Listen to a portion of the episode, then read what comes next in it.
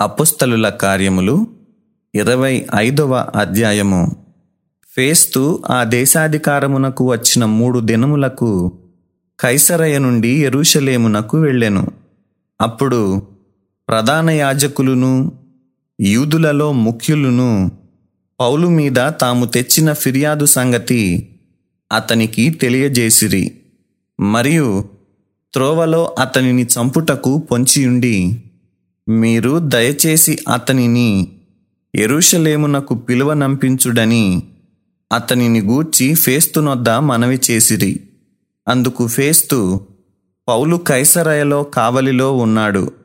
నేను శీఘ్రముగా అక్కడికి వెళ్ళబోవుచున్నాను గనుక మీలో సమర్థులైన వారు నాతో కూడా వచ్చి ఆ మనుష్యుని ఎందు తప్పిదమేదైనా ఉంటే అతని మీద మోపవచ్చునని ఉత్తరమిచ్చెను. అతడు వారి యొద్ద ఎనిమిది పది దినములు గడిపి కైసరయ్యకు వెళ్ళి మరునాడు న్యాయపీఠము మీద కూర్చుండి పౌలును తీసుకొని రమ్మని ఆజ్ఞాపించెను. పౌలు వచ్చినప్పుడు ఎరుషలేము నుండి వచ్చిన యూదులు అతని చుట్టూ నిలిచి భారమైన నేరములనేకముల మోపిరి గాని వాటిని రుజువు చేయలేకపోయిరి. అందుకు పౌలు యూదుల ధర్మశాస్త్రమును గూర్చి గాని దేవాలయమును గూర్చి గాని కైసరును గూర్చి గాని నేనెంత మాత్రమును తప్పిదము చేయలేదని సమాధానము చెప్పెను. అయితే ఫేస్తు యూదుల చేత మంచివాడనిపించుకొనవలనని ఎరూషలేమునకు వచ్చి అక్కడ నా ఎదుట ఈ సంగతులను గూర్చి విమర్శింపబడుట నీకిష్టమా అని పౌలును అడిగాను. అందుకు పౌలు కైసరు న్యాయపీఠము ఎదుట నిలువబడి ఉన్నాను నేను విమర్శింపబడవలసిన స్థలం ఇదే. యూదులకు నేను అన్యాయమేమియూ చేయలేదని తమరికి బాగుగా తెలియను.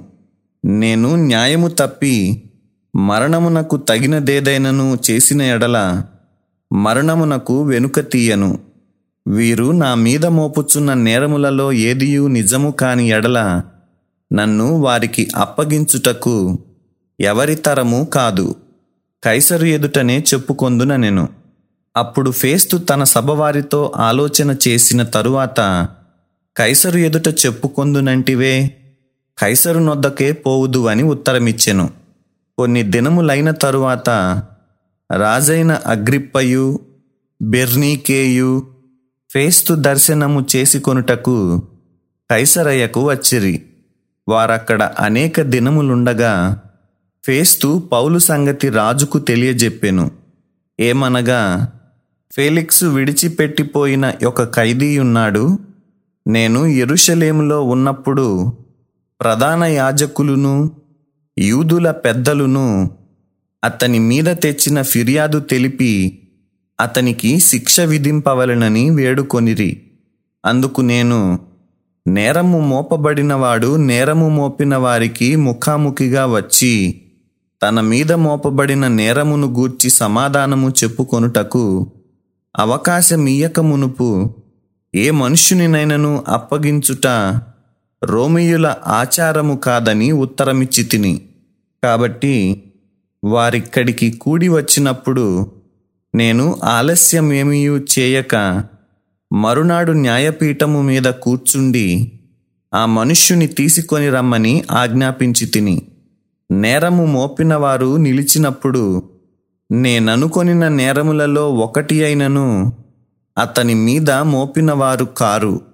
అయితే తమ మతమును గూర్చియు చనిపోయిన యేసు అను ఒకని గూర్చియు ఇతనితో వారికి కొన్ని వివాదములున్నట్టు కనబడెను. ఆ యేసు బ్రతికియున్నాడని పౌలు చెప్పెను నేనట్టి వాదముల విషయమై ఏలాగున విచారింపవలెనో ఏమీయూ తోచక ఎరుషలేమునకు వెళ్ళి అక్కడ వీటిని గూర్చి విమర్శింపబడుటకు అతనికిష్టమవునేమో అని అడిగి తిని.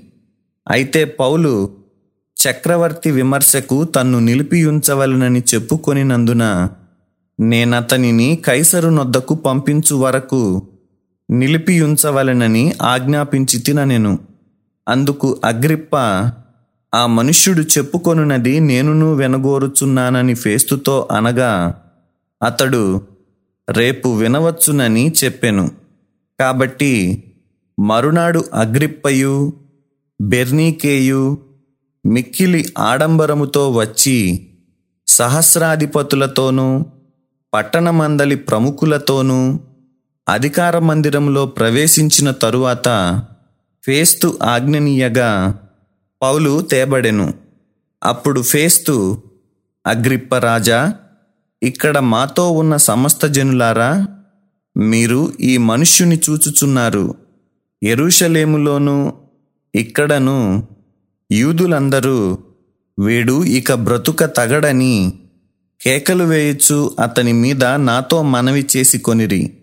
ఇతడు మరణమునకు తగినది ఏదియూ చేయలేదని నేను గ్రహించి ఇతడు చక్రవర్తి ఎదుట చెప్పుకొందునని అనినందున ఇతని పంప నిశ్చయించి ఉన్నాను ఇతని గూర్చి మన ఏలిన వారి పేర వ్రాయుటకు నాకు నిశ్చయమైనది ఏదియూ కనబడలేదు గనుక విచారణ అయిన తరువాత వ్రాయుటకు ఏమైనను నాకు దొరకవచ్చునని మీ అందరి ఎదుటికిని అగ్రిప్ప రాజా ముఖ్యముగా మీ ఎదుటికిని ఇతని రప్పించి ఉన్నాను ఖైదీ మీద మోపబడిన నేరములను వివరింపకుండా అతని పంపుట యుక్తము కాదని నాకు తోచుచున్నదని చెప్పెను.